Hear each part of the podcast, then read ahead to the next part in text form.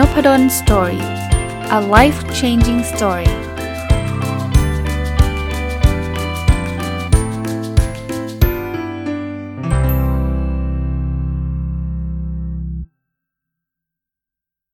สวัสดีครับ ยินดีต้อนรับเข้าสู่นพดล Story พอดแคสต์นะครับ วันนี้จะถือโอกาสเอาหนังสือเล่มใหม่ล่าสุดเลย ที่ผมเขียนจบแล้วก็ ถ้าท่านฟังตรงวันนะครับ ก็จะวางจำหน่ายในวันนี้เลยนะครับ ในวันพฤหัสที่ 23 กุมภานะครับ เป็นหนังสือที่ชื่อว่าแค่นี้ก็ดีมากแล้วนะ เป็นหนังสือที่เขียนเรื่องราวเกี่ยวข้องกับข้อคิด ส่วนใหญ่จะเป็นการลิงก์หรือว่ารีเลทกับความสุขนะ ก็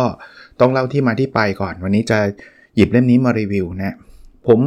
เมื่อเมื่อปีที่ผ่านมานะ เรียกว่าตั้งปณิธานหรือหรือเป้าหมายอันหนึ่งไว้ ว่าจะเขียนบทความลงเพจนพดลสตอรี่ทุกวันนะแล้วก็ทำสำเร็จนะครับ หรือไม่ก็จนจนกระทั่งถึง ผมผมมาเริ่มทำจริง ๆ ตอนต้นเมษาได้มั้ง หรือไม่ก็ปลายมีนา แต่เขียนทุกวันจริง จนถึงปลายธันวาเลยนะหรือต้นต้นธันวานี่แหละ ก็เลยเป็นที่มาที่ไปของหนังสือเล่มนี้ด้วยตอนนั้นเนี่ยก็เขียนบทความต่างๆ แล้วก็ผมอ่านหนังสือเกี่ยวกับความสุขเยอะ แล้วก็ชอบเรื่องนี้นะ ก็เลยเขียนคราวนี้เขียนไปเรื่อยๆเนี่ยทางสำนักพิมพ์ก็ได้ติดต่อมานะครับว่าอยากออกหนังสือกับสำนักพิมพ์ไหมซึ่งก็ก็ยินดีเป็นคนชอบเขียนอยู่แล้ว ก็เลยส่งบทความที่ผมเขียนในเพจเนี่ยให้ทางสำนักพิมพ์ดูสำนักพิมพ์บอกว่าได้เลย แนวนี้ตีมนี้ก็เวิร์กกับสำนักพิมพ์อยู่ระยะหนึ่งนะประมาณสักช่วงตุลาพฤศจิกานะครับแล้วก็เสร็จเรียบร้อย ทางสำนักพิมพ์ก็ บอกว่าจะวางจำหน่ายในเดือนกุมภาซึ่งในที่สุดก็ถึงวันนี้นะครับ ผมเริ่มรีวิวหนังสือเล่มนี้นะครับ จะเลือกจากบางโค้ดหรือบางคำพูดอันนี้เป็นหนังสือผมผมเองอะเนาะเพราะฉะนั้นผมก็เลือกของผมเองเหมือนกันนะอันเลิกอันแรกเลย ถ้าเรามีความสุขกับสิ่งที่เล็กลงมาได้ง่าย ๆ แบบนี้ เราจะมีความสุขที่บ่อยขึ้น เพราะทุกอย่างที่เจอเราก็สามารถมีความสุขได้ คืองี้ฮะ คือผมกำลังมองว่าความสุขเนี่ยที่เราไม่มีกันเนี่ยเพราะว่าบางทีเราไป expect หรือว่าเราไปคาดหวังคาดหมายสิ่งที่มันยากไงเราจะมีความสุขได้เมื่อเราได้เป็น CEO อย่างเงี้ยคือชีวิตหนึ่งอะโอกาสที่เป็น CEO มันก็ไม่ได้ง่ายเนาะทั้งชีวิตก็มีโอกาสครั้งเดียวอะนะที่จะขึ้นตำแหน่งนี้หรือหรือบางคนอาจจะเก่งวันนั้นอาจจะหลายครั้งก็ได้ แต่ว่าส่วนใหญ่เขาไม่เยอะอะวันนั้นทั้งชีวิตเราก็จะมีความสุขได้นิดเดียวครั้งเดียวเนาะหรือว่าถ้าสมมติผมเป็นอาจารย์เนี่ยจะมีความสุขก็ต้องได้ตำแหน่งศาสตราจารย์อย่างเงี้ย ก็ก็ครั้งเดียวในชีวิตอะที่เราจะได้รับตำแหน่งศาสตราจารย์ได้แล้วแล้วจะความสุขจะอยู่ไหนอะเพราะนั้นเนี่ยถ้าเกิดเราไปไปผูกความสุขไว้กับสิ่งที่มันใหญ่มากๆเนี่ยมันจะนานๆที่จะได้มีความสุขหรืออาจจะไม่ไม่ได้เลยก็ได้นะ ผมก็เลยคิดว่าจริง ๆ เรามีความสุขกับเรื่องเล็กๆน้อยๆเช่นเมื่อเช้าได้กินกาแฟอร่อย ก็มีความสุขได้เนาะเออเช่นได้ฟังเพลงในรถ เช่นได้คุยกับภรรยา ได้คุยกับสามี ได้คุยกับลูกๆ ได้สบตากับสาวสวยคนหนึ่ง อะไรเงี้ยคือคือคือแล้วแต่เลยคือเราแบบเรื่องเล็ก ๆ มาเนี่ยอย่างเงี้ยเราจะมีความสุขได้บ่อยขึ้น แล้วเป็นเป็นคนที่มีความสุขได้ง่ายขึ้นอะไม่คำหนึ่งนะฮะถ้าเราจะเริ่มทำอะไรใหม่ ๆ แล้วตั้งเป้าหมายใหม่แค่ต้นปี แปลว่าปีหนึ่งเราจะเริ่มต้นได้แค่ครั้งเดียวเอง ซึ่งน่าเสียดายมากๆ ถ้าเราสามารถคิดได้ว่าทุกวันคือวันปีใหม่ เราก็จะมีโอกาสเริ่มต้นใหม่ได้ทุกวัน อันนี้เขียนมาช่วงใกล้ๆปีใหม่นะผมก็ตั้งข้อสังเกต จริงๆ คิดมานานหลายปีแล้วเรื่องเนี้ย คือช่วงปีใหม่เนี่ยเราจะมีแบบพลังเนาะปีหน้าฉันจะจุดจุดโอ้โหแล้วก็ตั้งเป้ากันใหญ่เลย แต่พอมันเลยเดือนเนี้ยเดือนเนี้ยกุมภาแล้วเนี่ยบางคนลืมไปแล้วล่ะไอ้เป้าหมายปีใหม่อะใช่ไหมแล้วรออีกทีหนึ่งปีอีกปีหน้า ผมว่ามันนานไปไงลองคิดเลยวันที่ 23 กุมภานี่คือวันปีใหม่ ตอนนี้เราตั้งเป้าใหม่ เราก็จะเริ่มอะไรใหม่ ๆ ได้ทุกวันนะเราไม่ต้องรอปีหนึ่งได้เริ่มใหม่ครั้งเดียวอะนะเพราะฉะนั้นเนี่ยลองลองคิดแบบนั้นผมรู้มันคิดยากนะ แต่ว่าผมเคยบอกอะ ผมผมอัปเดต Personal OKR ส่วนตัวเนี่ย ผมบอกว่าไม่จำเป็นต้องรอปีใหม่นะทำวันนี้เลย เขียนเป้าหมายทำไมต้องรอเป็นปีๆถึงถึงต้องเขียนเนาะเขียนวันนี้เอาอาจารย์เขียนไปแล้วอีก3 3สัปดาห์ก็เลิกทำเลิกทำก็เริ่มใหม่ เราเริ่มใหม่ได้ทุกวันนะสำหรับส่วนตัวผมผมคิดอย่างนั้นนะอีกเรื่องนะฮะผมเขียนไว้บอกว่า ลองถามตัวเองดูว่าแรงเงินและเวลาตอนนี้เราขาดอะไรอยู่ พยายามเอาสิ่งที่เรามีอยู่เยอะมาใช้เพิ่มปัจจัยที่มีน้อยสุด คืนนี้ผมเคยเล่าให้ฟังว่ามนุษย์เราอะชีวิตเราอะมันมีอยู่ 3 เรื่องที่จะทำให้เรามีความสุขได้คือมีแรงมีเงินและมีเวลา แต่ว่าความยากของชีวิตคือตอนเด็กอะเรามีแรงเรามีเวลาแต่เราไม่มีเงินส่วนใหญ่นะยกเว้นลูกเศรษฐีนะคือคือแรงเนี่ยเหลือเฟือเวลามี แต่ว่าเงินไม่มีจะไปเที่ยวรอบโลกก็ไปไม่ได้ พอทำงานเสร็จปุ๊บเนี่ยเรามีแรงเรามีเงินล้วแต่ว่าเราไม่มีเวลา เพราะว่าโหติดประชุม ต้องทำงานเสาร์อาทิตย์ยังไม่มีเวลาทำพักผ่อนเลย เพราะฉะนั้นเวลาหายไป พอตอนเกษียณปุ๊บคราวนี้เงินมามีละเก็บมาเยอะพอละ เวลาก็มีนะเกษียณละ แต่ไม่มีแรงละไปไม่ไหว คือถ้าทำแบบนี้เราจะมีความสุขได้ยาก เพราะว่ามันจะขาดปัจจัยใดปัจจัยหนึ่งไปเสมอ ผมแนะนำบอกว่าเราขาดอะไรอยู่เนี่ยเราเอา 2 อันที่มันมีเหลือมาช่วย เช่นตอนเด็กนะ เรามีแรงมีเวลาแต่ไม่มีเงินเนี่ย ลองทำงานพิเศษดู แรงยังมีเวลายังมีลองหางานพิเศษดูแล้วก็เก็บเงินแล้วเอาเงินนั้นไปไปเที่ยวรอบโลกอะยกตัวอย่าง ช่วงทำงานเนาะเรามีแรงเรามีเงินแต่ไม่มีเวลาใช่ไหมมีอะไรที่เราจ้างเขาทาได้จ้างเขาทำเลย เพราะว่าเราพอมีเงินจ้าง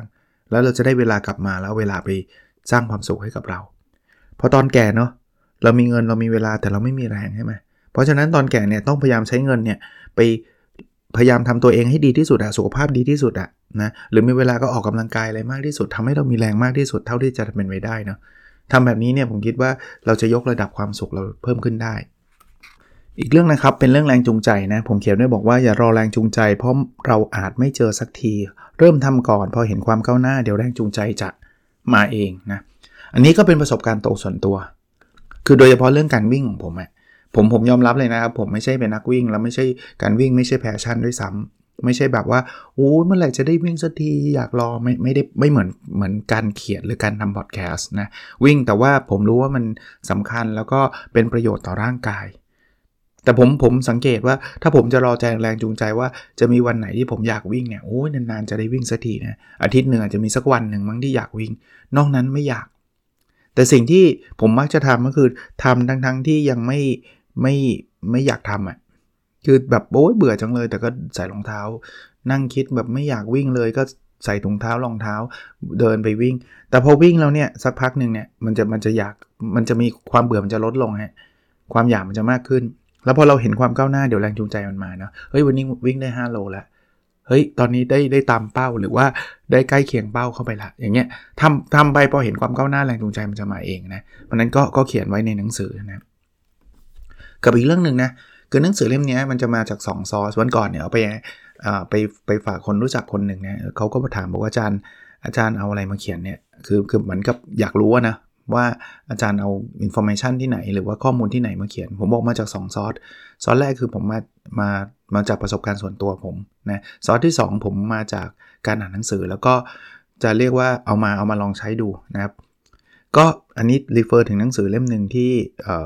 ชื่อว่า Die with Zero นะเคยเคยรีวิวในพอดแคสต์ไปแล้วเนี่ย ผมเขียนสรุปไว้แบบนี้นะบอกว่า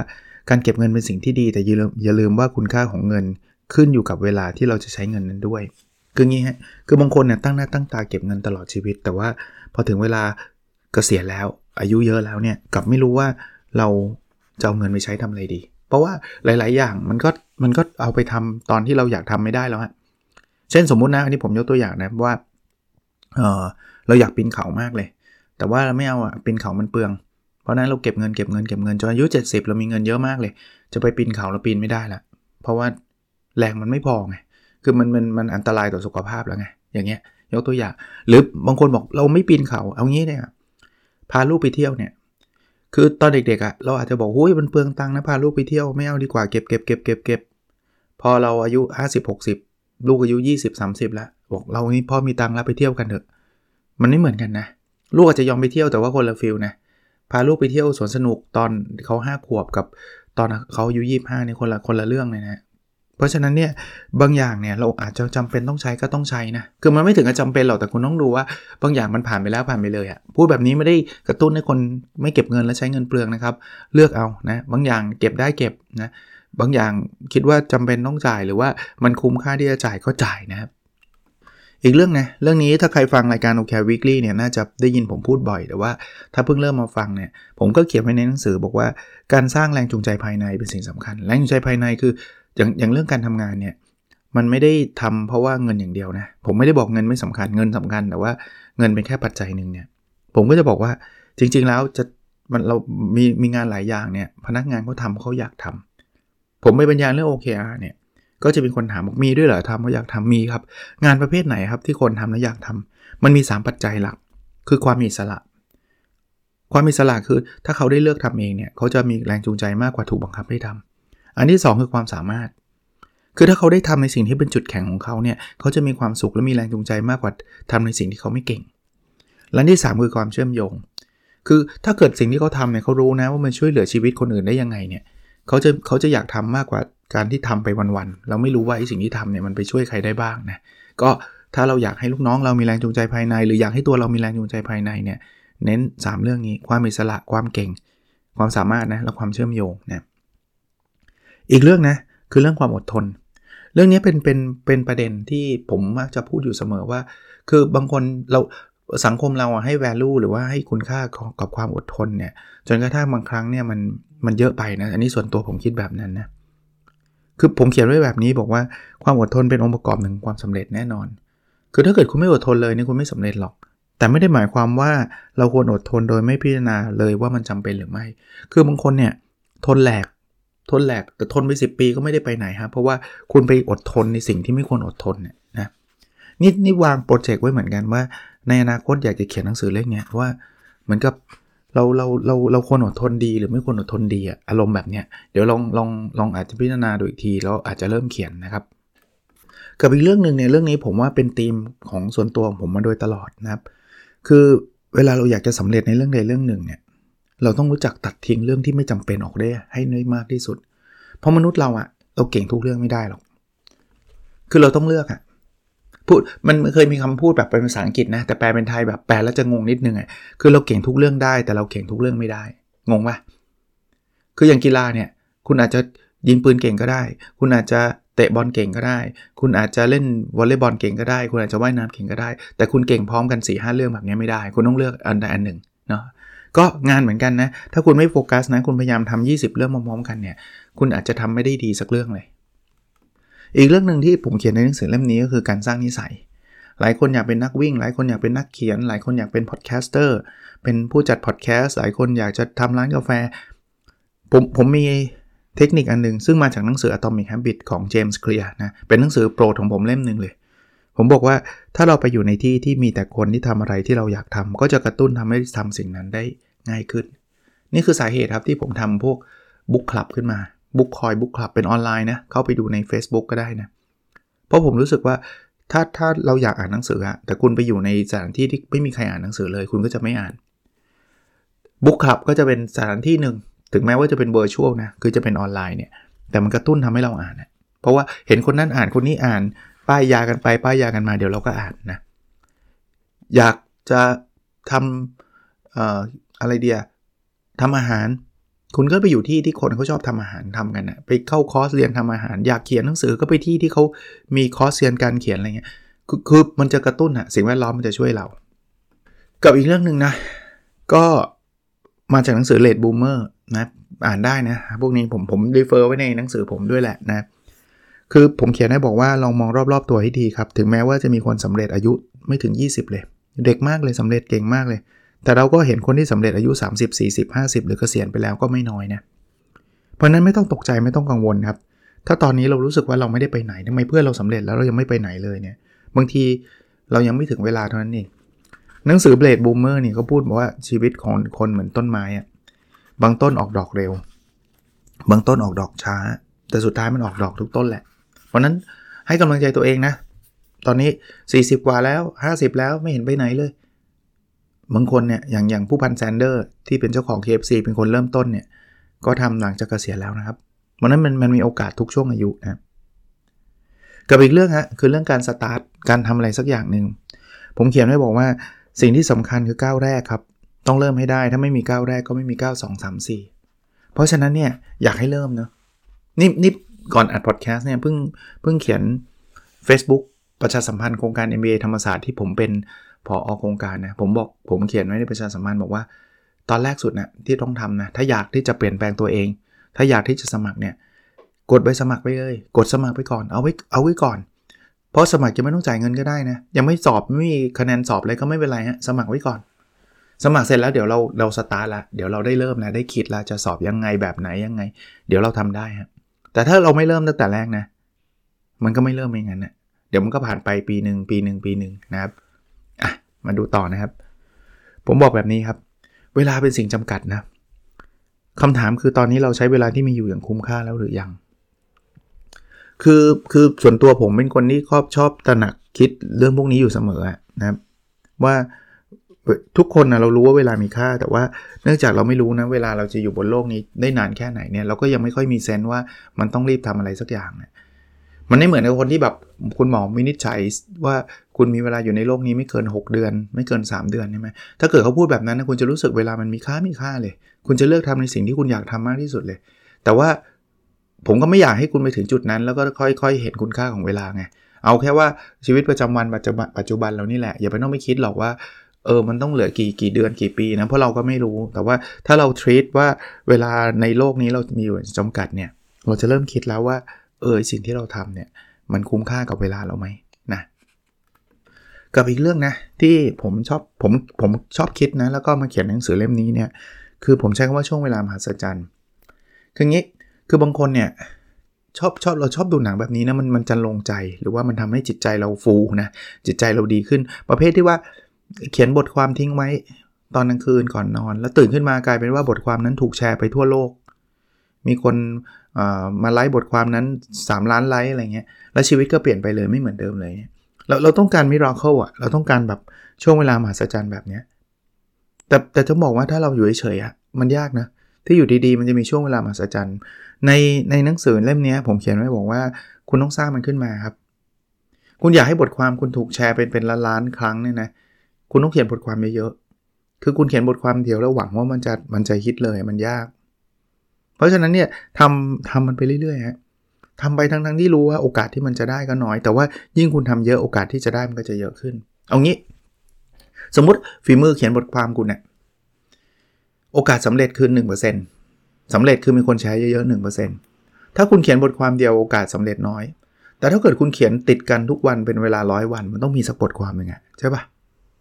อารมณ์แบบนี้ผมเขียนบทความทุกวันนี้นะมันก็มีหลายบทความที่มันแป๊กนะแป๊กคือเขียนแล้วก็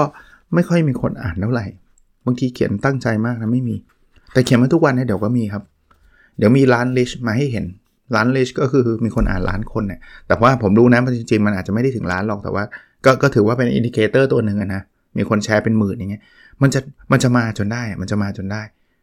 แต่ไม่ได้แปลว่ามาแล้วมันจะอยู่ตลอดนะ ถ้าพรุ่งนี้เขียนนะแป๊กอีกก็มีนะ แต่เขียนไม่เถอะเดี๋ยวก็มาใหม่อะก็อีกบทหนึ่งที่เป็นชื่อหนังสือเลย คือ คือคำว่าแค่นี้ก็ดีมากแล้วนะแค่นี้ก็ดีมากแล้วเนี่ยผมใช้พูดกับตัวเองครับ เวลาเราทำอะไรแล้วเราไม่ได้ไม่ได้ตามที่เราหวัง ให้ให้ให้มองตัวเองว่า แค่นี้มันก็ดีมากแล้วนะ คือหวังเยอะไม่ผิดหรอกบางคนหวังอยากได้นู่นได้นี่อยากอยากรวยอยากได้รางวัลอยากประสบความสำเร็จอยากได้ขึ้นเงินเดือน อยากได้โปรโมชั่นอะไรเงี้ยคือคุณคุณอยากไปเหอะอยากไปได้ดีนะ ความหวังทำให้ชีวิตเราสดใสนะ แต่ถ้าเกิดเราทำให้ได้ตามคาดแล้วรู้สึกผิดหวังแล้วเฟลแล้วไม่อยากทำเลยเลยอย่างเงี้ย ผมว่ามันไม่ดีทำไม่ได้ตามคาดเนี่ยให้ให้บอกกับตัวเองว่าแค่นี้ก็ดีมากแล้ว บางคนอาจจะสงสัยว่าดียังไงอะก็มันไม่ดีอาจารย์หลอกตัวเองเหรอไม่ได้หลอกนะมันมันมันไม่ได้แปลว่า เราไม่ได้สมมุตินะตั้งเป้าไว้อย่างที่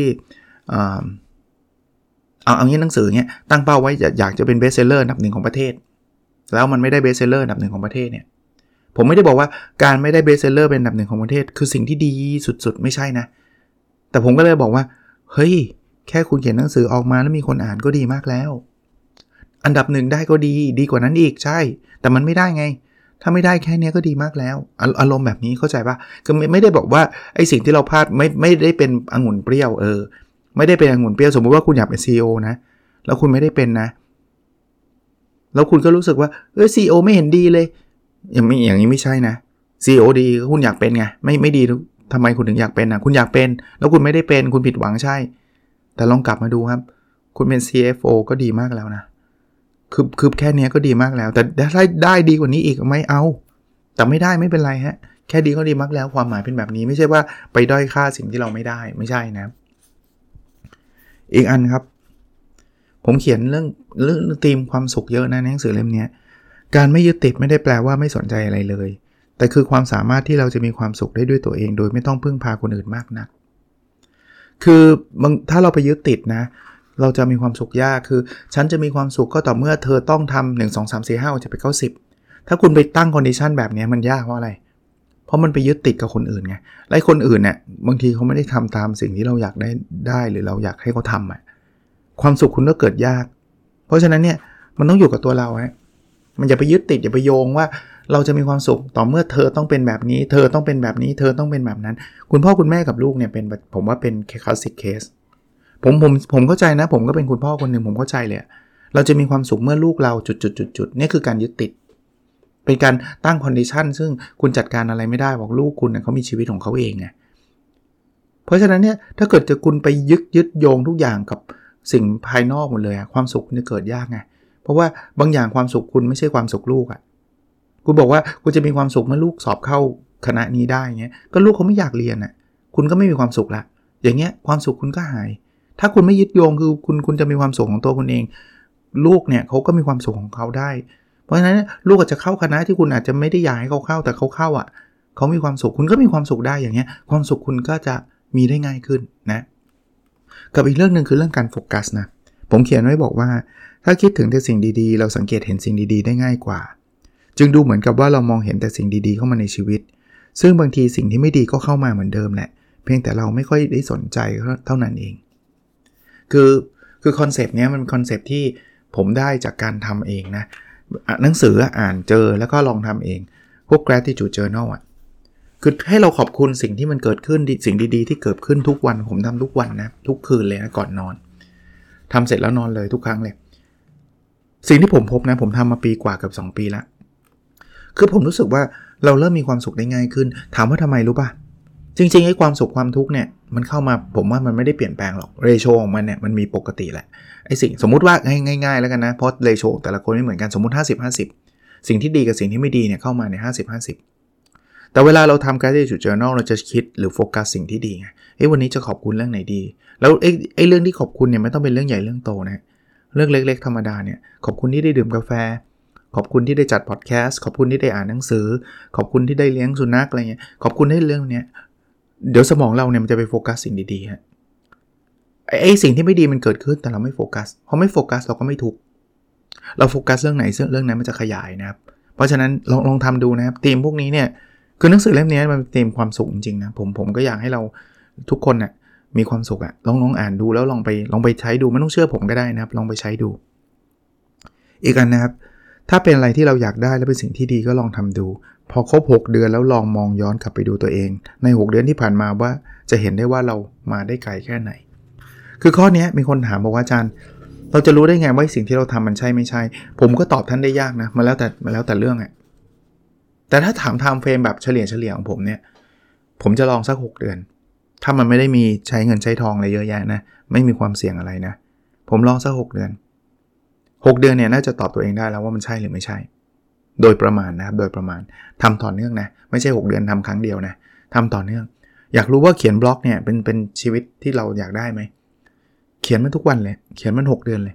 เขียนลงในเพจ 6 เดือนเลย แต่เขียนแล้วลองดูนะ feedback ลองดูปรับปรุงนะ ไม่ใช่เขียนแบบทื่อๆมั่วๆไปเรื่อยๆนะ แล้วเดี๋ยวเรารู้เองว่าเออเนี่ยมันใช่หรือนี้ไม่ใช่อะเรื่องการลงทุนบ้างนะคนถามบอกอาจารย์อาจารย์มีหลักการลงทุนอาจารย์เป็น VI หรือว่าอาจารย์เป็นสาย technical ต้องบอกแบบนี้นะ จริงๆ ผมไม่ได้เป็นคลาสสิก VI คือเทคนิคนี้ไม่ใช่แน่นอน นะมีความรู้อยู่บ้างนะ เรื่อง indicator แต่ว่าไม่ได้ใช้ในการตัดสินใจลงทุน VI ก็ไม่ได้คลาสสิกถึงขนาดที่แบบว่าเหมือนกับไปอ่านวอร์เรนบัฟเฟตแล้วก็ลอกเข้ามา แล้วก็วิธีการแบบนั้น 100%ผมอ่านนะ ผมอ่านหนังสือวอร์เรนบัฟเฟตอ่านหนังสือดร.นิเวศน์อ่านชอบนะการลงทุนเนี่ยถ้าจะเอียงเอียง VI มากกว่าเทคนิคแต่ว่าก็ก็ไม่ได้เป็นนักลงทุน VI แบบสาย VI สายดำแบบซูเปอร์ VI ไม่ได้ถึงขนาดนั้น แต่หลักการลงทุนง่ายๆ ผมคือลงแล้วผมต้องนอนหลับอะ คืออะไรที่ผมลงแล้วผมควันผวามันจะเจ๊งเมื่อวานผมไม่เอา ผมไม่เอาเพราะนั้นถ้าผมนอนหลับสนิทกลางคืนไม่ต้องกังวลผมเอานะอันนั้นผมอาจจะไม่ได้สายหุ้นซิ่งหุ้นปั่นนะไม่ใช่ผมนะครับกับอีกคำถามหนึ่งที่ผมเออโดนถามบ่อย แล้วก็เลยเอามาเขียนเป็นบทความอยู่ในหนังสือเล่มนี้นะคือบอกอาจารย์ทำอะไรได้ได้ได้เยอะทำอะไรได้ดีเนี่ยอาจารย์ทํำยังไงเนี่ยผมผมตอบง่ายๆแบบนี้ฮะผมบอกลองเห็นลองมองหาคุณค่าของตัวเองนะ คุณค่าคืออะไรคือคือสิ่งที่เราชอบสิ่งที่เรารัก สิ่งที่เราแบบว่าทำแล้วแบบ effortless อะถ้าใช้ภาษาอังกฤษนะคือแทบจะไม่ต้องใช้ความพยายามเลยเนี่ยพอเจอแล้วเนี่ยเราทำสิ่งนั้นเลยเอาเอาเอาสิ่งนั้นไปเป็นตัวหลักเลย คือคุณไม่ต้องทำอย่างเดียวก็ได้นะ ที่บอกอาจารย์นพดลทำทั้งหลายอย่าง อาจารย์เขียนหนังสือก็เขียนได้ดี อาจารย์ทำพอดแคสต์ก็มีคนฟังเยอะ อาจารย์สอนหนังสือก็ได้รับรางวัลครูดีเด่นของมหาลัยธรรมศาสตร์ อาจารย์ทำวิจัย อาจารย์ก็ได้ศาสตราจารย์ ดูเหมือนอาจารย์ทำอะไรเยอะแยะแล้วสำเร็จหมดเลย ไม่ จริง ๆ แล้วมันมี core value อันหนึ่งอยู่ core value ก็คือคุณค่าที่ผมเจอ คืออะไรฮะ ผมผมชอบการแบ่งปันครับ เขียนหนังสือก็ได้แบ่งปันความรู้นะ จัดพอดแคสต์ก็ได้แบ่งปันความรู้ในอีกรูปแบบหนึ่งสอนหนังสือก็ได้แบ่งปันอีก เพราะฉะนั้นเนี่ยหลาย ๆ อย่างเนี่ยผมมี core value คือ sharing คือการแบ่งปัน ผมก็บอกว่าคุณต้องหาให้เจอคุณอาจจะไม่ได้เป็นเรื่องแบ่งปันนะคุณอาจจะเป็นเรื่องอะไรสักเรื่องหนึ่งแล้วคราวนี้คุณทำอะไรหลาย ๆ อย่างที่มันรีเลทกับเรื่องเนี้ยผมถึงทำได้ดีไงดีหลาย ๆ เรื่องไงพลังมันมาเพราะว่า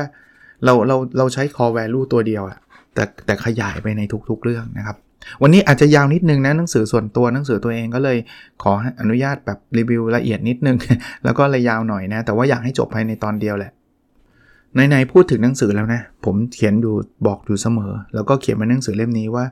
ทุกปัญหามีหนังสืออย่างน้อยหนึ่งเล่มที่ช่วยเราได้เสมอครับ ผมผมคาดหวังนะ เล่มนี้ก็อาจจะเป็นอีกเล่มหนึ่งนะ ที่จะช่วยเราได้นะครับอะมาอีกเรื่องหนึ่งครับ คือเวลาเราอยากทำอะไรสักอย่างเนี่ย ตอนเริ่มมันจะยากเสมอเลย เพราะมันไม่รู้เลยว่าจะทำยังไงแบบไหน แล้วตอนนั้นน่าจะเป็นจังหวะที่เราล้มเลิกง่ายที่สุดเลย คราวนี้ถ้าอยากทำอะไรให้ต่อเนื่องเนี่ย เราต้องทำให้แรงเสียดทานมันลดลง ตอนเริ่มอะตอนเริ่มอะให้แรงเสียดทานมันลดลง ให้น้อยที่สุด ผมยกตัวอย่างในหนังสือเล่มนี้แล้วเคยยกตัวอย่างในพอดแคสต์ว่าเรื่องวิ่งเนี่ยแต่ก่อนเนี่ยผมจะวิ่งนะผมต้องไปวิ่งสวนสาธารณะ ซึ่งมันไกลจากบ้านผมประมาณ 20 นาทีขับรถ 20 นาทีเนี่ยคือกำแพงชั้นดีเลย ที่เราจะบอกว่า โอ้ยรถติด ฝนตก ร้อนอะไรเงี้ยเดี๋ยวเดี๋ยวเราจะหาเหตุผลมามามาเพราะว่ามันยากไงตั้ง 20 นาทีกว่าจะไปวิ่ง ผมลดแรงเสียดทานลดลดลงเช่นไปวิ่งภายในในในหมู่บ้านเนี่ยมันจะเริ่มง่ายขึ้นแล้วตอนนี้ง่ายกว่าเดิมคือมีลูกวิ่งอยู่ในบ้านเลย แรงเสียดทานพวกนี้มันจะลดลง ขนาดลดแล้วนะมันยังยากสำหรับผมอยู่เลย แต่ให้ผมไปวิ่งสวนสาธารณะป่านนี้ผมอาจจะไม่ได้วิ่งเลยก็ได้นะอีกเรื่องนะครับ คือ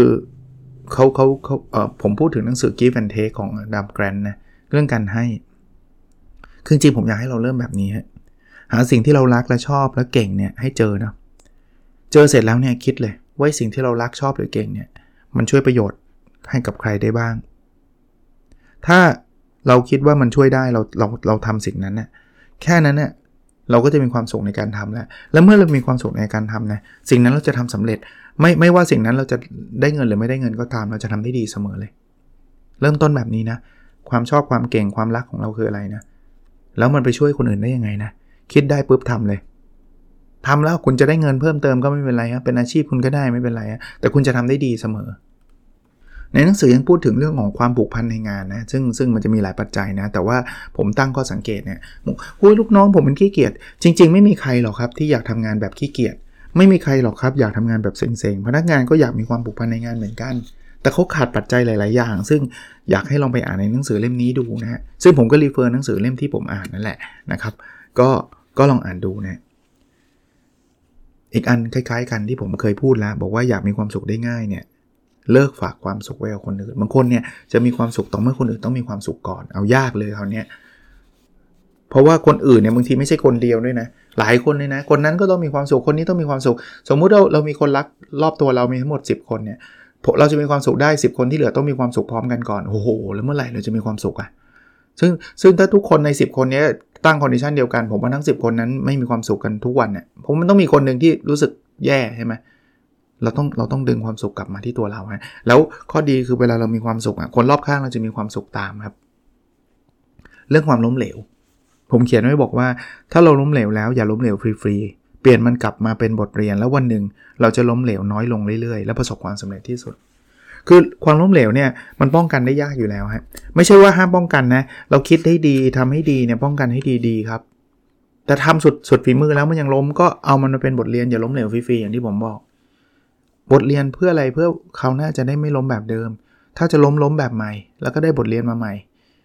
ทำแบบนี้ไปเรื่อยๆ เดี๋ยวบทเรียนมันก็หมดครับ มันจะไม่มีให้ให้ให้ให้ล้มอีกแล้วอะ คนที่ประสบความสำเร็จคิดว่าเขาทำแล้วสำเร็จทุกเรื่องที่เขาทามาเปล่าหรอกเขาทำล้มมาเยอะแต่เราไม่รู้เท่านั้นแหละบางทีเขาก็ไม่บอกเรา เราเห็นเขาตอนเขารับรางวัล เราเห็นเขาตอนเขารวย ซึ่งจริงมันผ่านกระบวนการพวกนี้ทั้งนั้นนะครับ เรื่องความธรรมดานี่ก็เคยพูดในพอดแคสต์นะมุกอย่ามองข้ามความเป็นธรรมดาครับ เราเจอทุกวันนะที่แบบเราได้เดินเราได้หายใจเราได้มีกำลังพูดคุยอย่างเงี้ยจริง ๆ แล้วเนี่ยเราควรขอบคุณสิ่งที่เรามีเนี่ยแค่นี้เราก็มีความสุขแล้ว คือความธรรมดาเนี่ยนะตอนตอนที่เรามีเราจะรู้สึกมองข้ามไปเนี่ยเราจะรู้สึกว่าการหายใจออกเข้าออกไม่ใช่เรื่องเรื่องสำคัญเลยเป็นเรื่องปกติเลย แต่เราจะรู้สึกหนักมากเวลามันหายไปครับ เวลาเราหอบเราเหนื่อยอะ่ะเราจะรู้สึกว่าอยากหายใจได้ปกติอะเวลาเราเป็นไข้เราอยากรู้สึกว่าอยากหายไข้อยากหายปวดหัวอะไรแค่นั้นพอแล้วไม่ต้องคิดอะไรมากมายเลย เพราะฉะนั้นเนี่ยขอบคุณความเป็นธรรมดาของทุกวันนะจริง ๆนะครับ เรามีสุขภาพแข็งแรงเราฟังพอดแคสต์ได้อย่างเงี้ย ก็ก็คุ้มแล้วนะ ก็กลับมาที่ตีมหนังสือแค่นี้ก็ดีมากแล้วนะ แต่ไม่ได้บอกว่าให้เราหวังเล็กๆแค่นั้นเราหวังอื่นได้ แต่ว่ากลับมา appreciate หรือซาบซึ้งใจกับสิ่งที่เราเรามีอยู่ในปัจจุบันนะเรื่องโชคบ้างนะครับ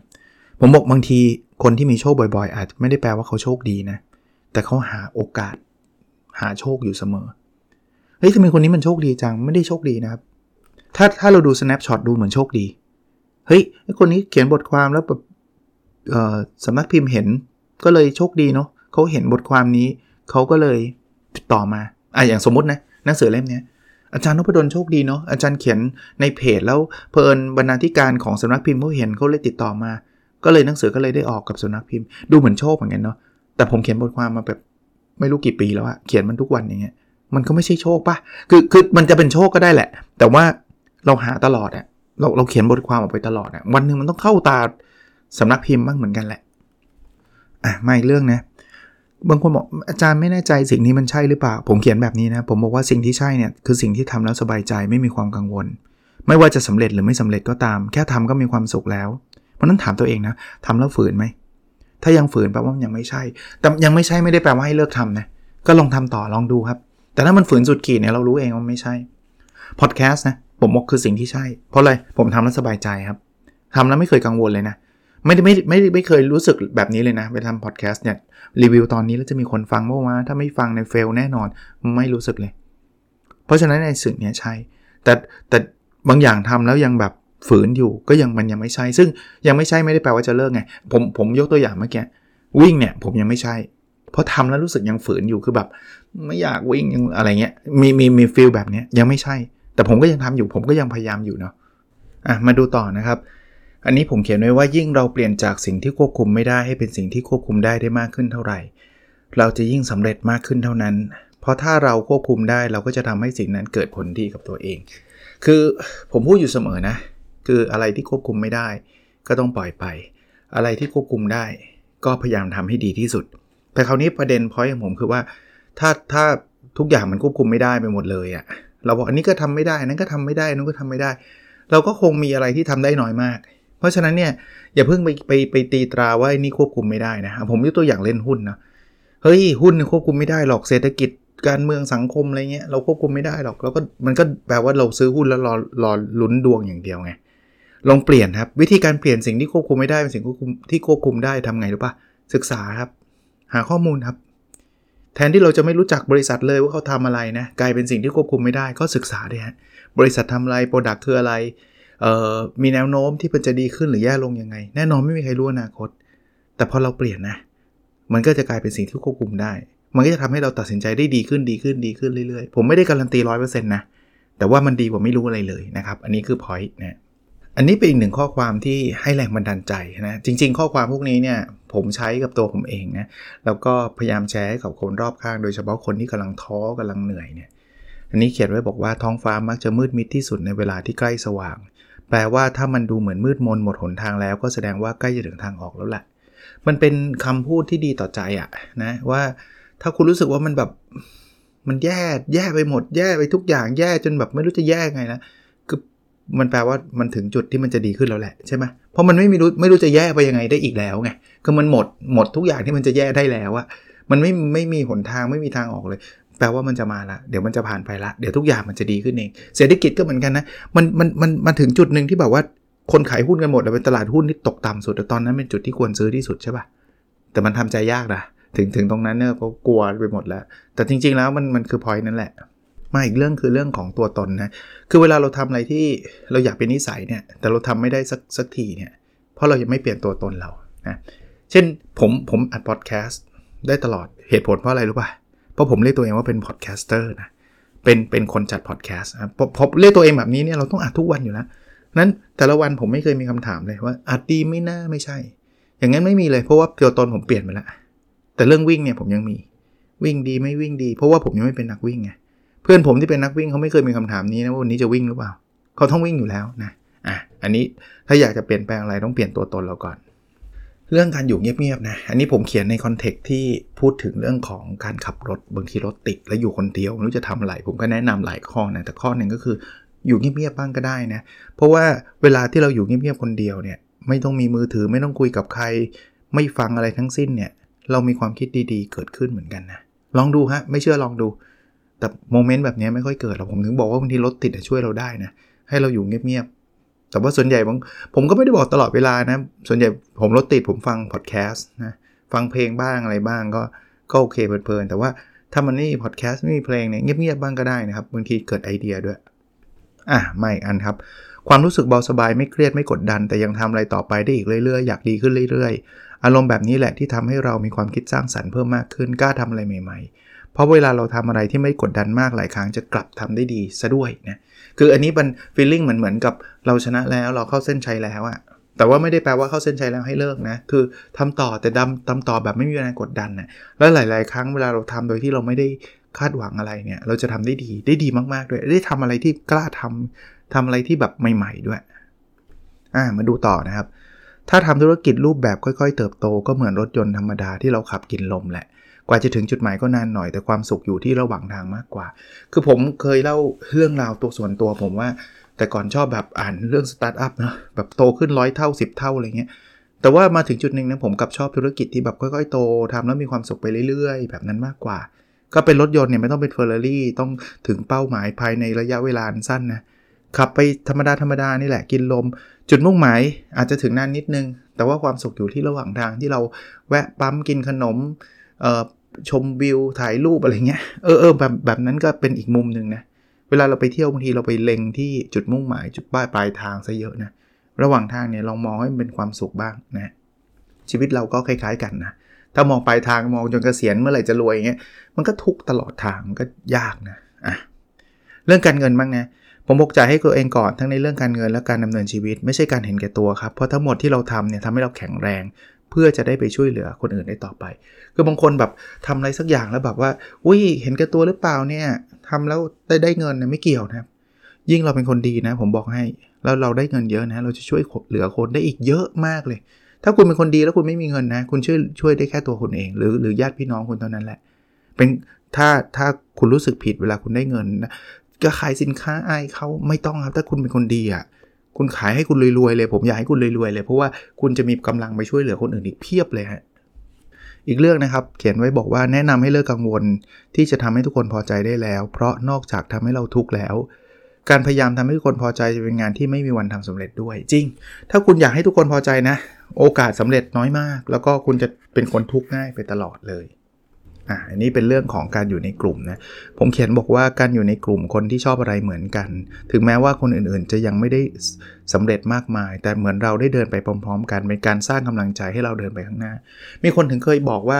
ถ้าอยากไปให้เร็วไปคนเดียวครับ แต่ถ้าอยากแบบไปแบบมีความสุขนะ ไปพร้อม ๆ กันนะบางทีทำอะไรพร้อม ๆ กันเนี่ยมันอาจจะไม่ได้แปลว่าเขาเก่งนะแต่ว่าเราจะมีกำลังใจว่าเราก้าวไปด้วยด้วยกันนะผมก็ทำอย่างอย่างเคยทำไม่เคยทำตอนนี้ก็อยู่นะกลุ่มพวก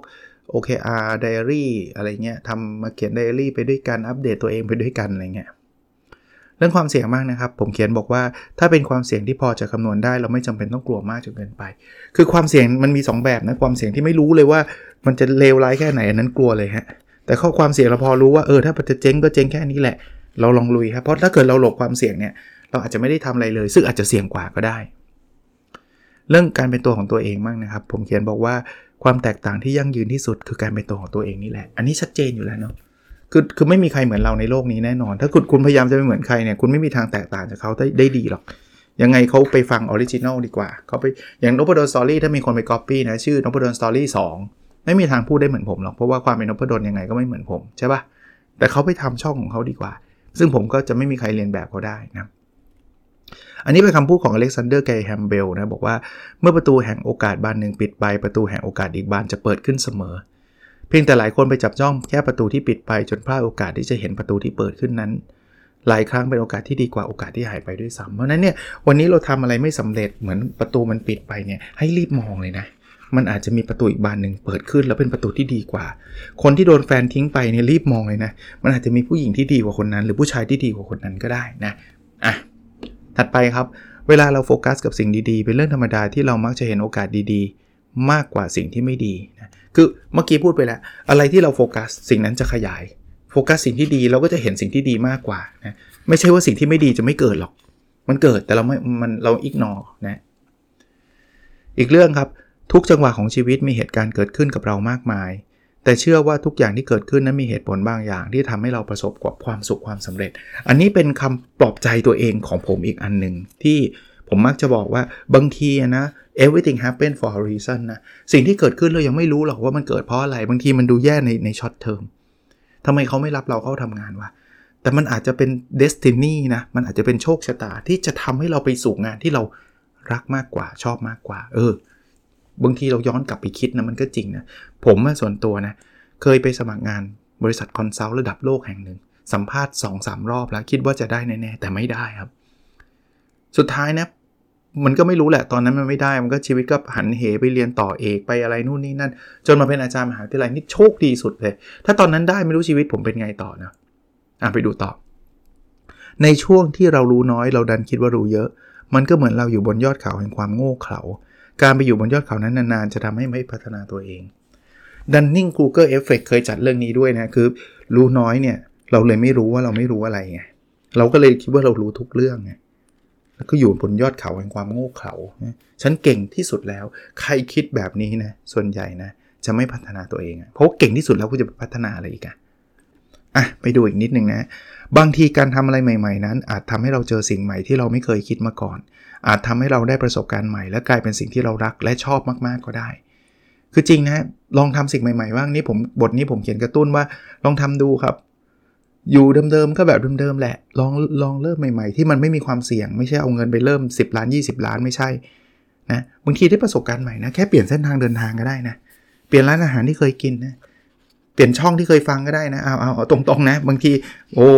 ฟังช่องนี้สักทีเบื่อแล้วอะไรเงี้ยก็ก็ลองเปลี่ยนบ้างนะไม่ได้แปลว่า นี่เดี๋ยวเชียร์กลายเป็นคนไม่ฟังนบดนสตอรี่เลย คือคือฟังได้ครับฟังได้แต่ว่า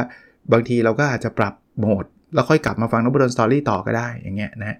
ลองลองดูนะครับเปลี่ยนอะไรใหม่ๆ ไม่ต้องไม่ต้องพอดแคสต์ก็ได้ถ้าถ้าไม่อยากเปลี่ยนพอดแคสต์ก็เปลี่ยนหนังสืออ่านบ้างผมอ่านพวก non-fiction พวกพัฒนาตัวเองมาเยอะบางทีผมก็ไปอ่านนิยายบ้างนะแต่พออ่านไม่ชอบผมก็กลับมันอ่านหนังสือแนวเดิมนะก็เปลี่ยนบ้างก็ได้นะครับ เรื่องการทำผิดพลาดนะ ไม่มีใครไม่เคยทำผิด จะมากจะน้อยก็แล้วแต่คนเราคิดถึงสิ่งที่พลาดมาแล้วได้ แต่อย่าเอาแต่เอาสิ่งนั้นมาเป็นบทเรียน อย่าพลาดแบบไม่เรียนรู้อะไรแล้วกลับมาตั้งใหม่ ตั้งหลักใหม่ คือถ้ากลัวความผิดพลาดนะมีหนทางเดียวครับ คือไม่ทำอะไรสักอย่างอะก็เราก็จะไม่ผิดพลาด ซึ่งเราคงไม่เป็นคนที่พัฒนานักนะ ก็เป็นหนังสือที่ผมคิดว่าน่าสนใจนะครับเชียร์ตัวเองเฉยเลยนะเพราะว่าหนังสือนี้เขียนเองนะก็ แค่นี้ก็ดีมากแล้วนะครับ หนังสือวันนี้มีจำหน่ายแล้วนะฮะ ก็ถ้าใครฟังตรงวันเนี่ย เข้าไปในเพจน้องพุดนสตอรี่นะ ผมจะโปรโมทไว้เอ่อไม่ต้องสั่งผ่านเพจผมนะครับ ผมไม่มีเป็นหนังสือออกกับสำนักพิมพ์ แต่ว่าผมจะส่งรายละเอียดการสั่งผ่านสำนักพิมพ์ มีคนถามว่าจะมีลายเซ็นไหม จะมีจำนวนจำกัดนะสำนักพิมพ์เขาให้ผมเซ็นแค่ร้อยเล่มนะ เพราะฉะนั้นรีบเข้าไปสั่งถ้าเกิดฟังอยู่นะครับ เข้าไปในเพจเอ่อนพดลสตอรี่เดี๋ยวผมมีลิงก์ให้นะ ก็เข้าไปสั่งของเพจสำนักพิมพ์เขาอะเดี๋ยวเขาจัดบริหารจัดการเองเขาส่งเองนะ แต่เขาบอกว่ามีแค่ร้อยเล่มเท่านั้นก็ก็ตามนั้นนะครับ ก็ตามที่สำนักพิมพ์เขาวางแผนการตลาดประชาสัมพันธ์เขาไว้อะนะ ผมก็ไม่ไม่ได้ไม่ได้ทำอะไรนอกเหนือจากนั้นนะ ถ้าใครขี้เกียจจะสั่งหรือสั่งไม่ทันนะครับ วันที่ 2 เมษาเป็นงานสัปดาห์หนังสือนะครับ ท่านซื้อหนังสือในงานหรือว่าท่านจะซื้อจากร้านหนังสือก่อนก็ได้นะครับแล้วไปเจอกันที่นั่นเดี๋ยวใกล้ๆผมจะมาประชาสัมพันธ์อีกทีหนึ่งคาดว่าเป็นช่วงประมาณสักบ่ายสามบ่ายสี่ประมาณนั้นนะครับ ในวันที่ 2 เมษานะก็ไปเจอกันได้นะครับ ผมไปเซ็นหนังสือที่นั่นแล้วก็ถ้าใครไม่อยากได้ลายทรงลายเซ็นอะไรอยากอ่านก็ ตามร้านหนังสือทั่วประเทศนะครับ หนังสือชื่อแค่นี้ก็ดีมากแล้วนะครับ เป็นหนังสือที่ผมคิดว่าน่าจะให้ข้อคิดดีๆ หลาย ๆ ข้อนะ วันนี้ยาวเป็นพิเศษนะหนังสือตัวเองนะ เลยพูดซะยาวใช่ก็ไม่ไม่อยากให้มันจบตอนเดียว ไม่ใช่อะไรหรอกมีแค่นั้นแหละนะครับ ขอบคุณที่ท่านติดตามฟัง Nopadol's Story มาโดยตลอดนะครับ แล้วยังไงเดี๋ยวเราคงมีหนังสือดีๆ อีกหลายเล่มนะครับ เดี๋ยวพรุ่งนี้ก็คงเป็นรายการ MBA Weekly แล้วก็เป็นรายการประจำกันนะแล้วก็เดี๋ยวก็กลับมา พูดคุยกันต่อ ก็เจอกันทุกวันนะฮะโอเคครับ แล้วเราพบกันในสดถัดไปนะครับ สวัสดีครับ